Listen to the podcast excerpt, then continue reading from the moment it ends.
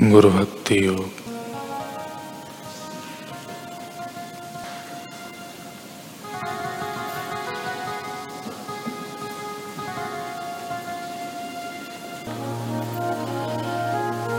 शिष्य के लिए तो गुरु से उच्चतर देवता कोई नहीं है।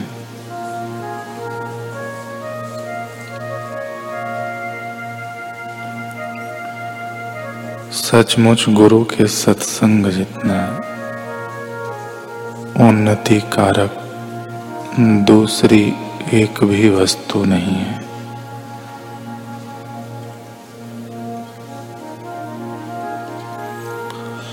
गुरु की आवश्यकता के संबंध में प्राचीन काल के तमाम साधु सन्यासियों का एक समान ही अभिप्राय है।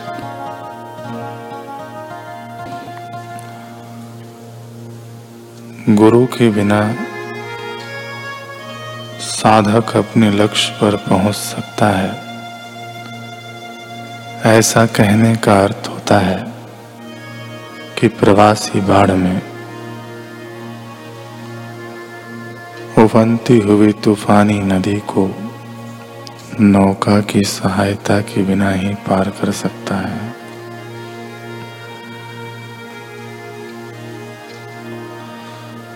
सत्संग माने गुरु का सहवास। उस सत्संग के बिना मन ईश्वर की ओर मुड़ नहीं सकता।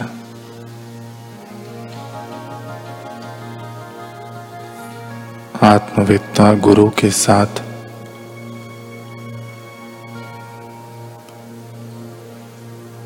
एक क्षण का सत्संग भी लाखों वर्षों के तप की अपेक्षा कहीं उच्चतर है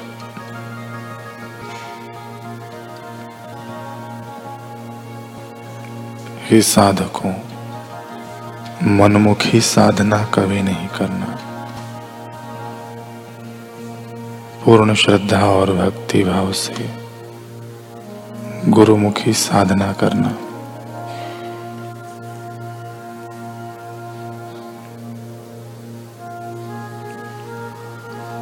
ब्रह्मा जी के मानस पुत्र रिभु मुनि जन्मजात ज्ञात गए थे।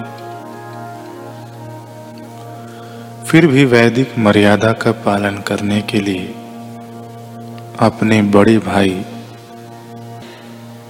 सनत सुजात से दीक्षित हो गए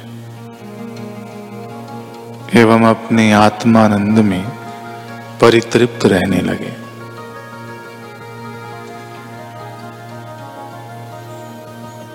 रिभु मुनि ऐसे विलक्षण परमहंस कोटि के साधु हुए कि उनके शरीर पर कौपिन मात्र था। उनकी देह ही उनका आश्रम थी। अन्य कोई आश्रम उन्होंने नहीं बनाया। इतने विरक्त महात्मा थे। पूरा विश्व अपनी आत्मा का ही विलास है। ऐसा समझकर वे सर्वत्र विचरते रहते थे।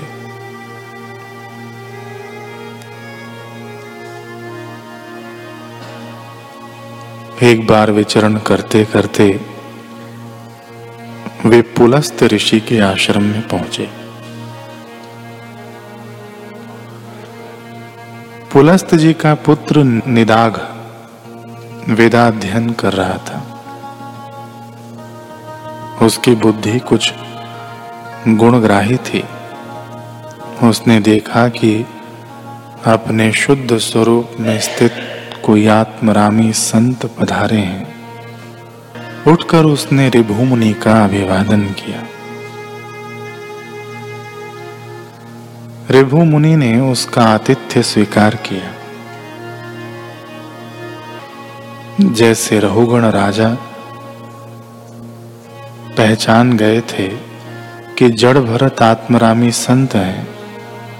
परीक्षित और अन्य ऋषि पहचान गए थे कि सुखदेव जी आत्मविद्ता महापुरुष हैं।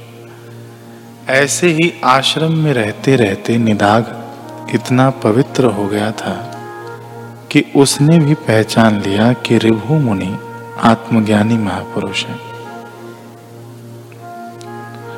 आत्मवेत्ता रिभु मुनि को पहचानते ही उसका हृदय ब्रह्म भाव से पावन होने लगा।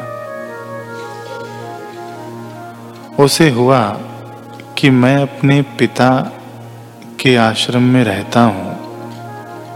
इसलिए पिता पुत्र का संबंध होने के कारण कहीं मेरी आध्यात्मिक यात्रा अधूरी न रह जाए। उसने रिभु मुनि के श्री चरणों में दंडवत प्रणाम किया। रिभु मुनि को भी पता चल गया कि यह अधिकारी है। जब रिभु मुनि चलने को उद्यत हुए तो निदाघ साथ में चल पड़ा। एकांत अरण्य में गुजरते हुए, दोनों किसी सरिता के किनारे कुछ दिन रहे। गुरु शिष्य, कंदमूल फल का भोजन करते, आत्मा परमात्मा की चर्चा करते। सेवा में निदाग की तत्परता एवं त्याग देखकर रिभु मुनि ने उसे तत्व ज्ञान का उपदेश दिया। कुछ समय के पश्चात रिभु मुनि को पता चला कि निदाग ब्रह्म ज्ञान का श्रवण एवं साधना तो करता है, लेकिन इसकी वासना अभी पूर्ण रूप से मिटी नहीं है। अतः उन्होंने निदाग को आज्ञा दी, बेटा, अब गृहस्थ धर्म का पालन करो, और गृहस्थी में रहते हुए मेरे दिए ज्ञान का खूब मनन, निदध्यासन करके अपने मूल स्वभाव में जाग जाओ। गुरु आज्ञा शिरोधार्य कर निदाग अपने पिता के पास आया। पिता ने उसका विवाह कर दिया। इसके पश्चात निदाग देविका नदी के तट पर वीरनगर के पास अपना आश्रम बनाकर निवास करने लगा। अब वर्ष पर वर्ष बीतने लगे। ब्रह्मवेत्ता महापुरुष जिसका हाथ पकड़ते हैं वह अगर उनमें श्रद्धा रखता है तो वे कृपालु महापुरुष उस पर निगरानी रखते हैं कि साधक कहीं भटक न जाए। कैसे भी करके संसार से पार हो जाए। एक दिन रिभु मुनि के मन में हुआ कि मेरे शिष्य निदाग की क्या स्थिति हुई होगी। चलो देखाएँ परमहंस के वेश में वे निदाग की कुटिया पर पहुँच गए। निदाग उन्हें पहचान न पाया। लेकिन साधु संत मानकर उनका सत्कार अवश्य किया। उन्हें भोजन कराया। फिर विश्राम के लिए रिभु मुनि लेटे तो निदाग पास में बैठकर पंखा झलने लगा।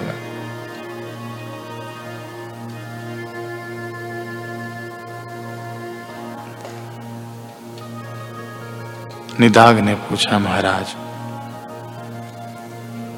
भोजन तो ठीक था ना? आप तृप्त तो हुए ना? अब आपकी थकान मिट रही है ना? प्रभु मुनि समझ गए कि शिष्य ने मुझे पहचाना नहीं है। जो अपने आप को नहीं पहचानता, वह गुरु को कैसे पहचानेगा?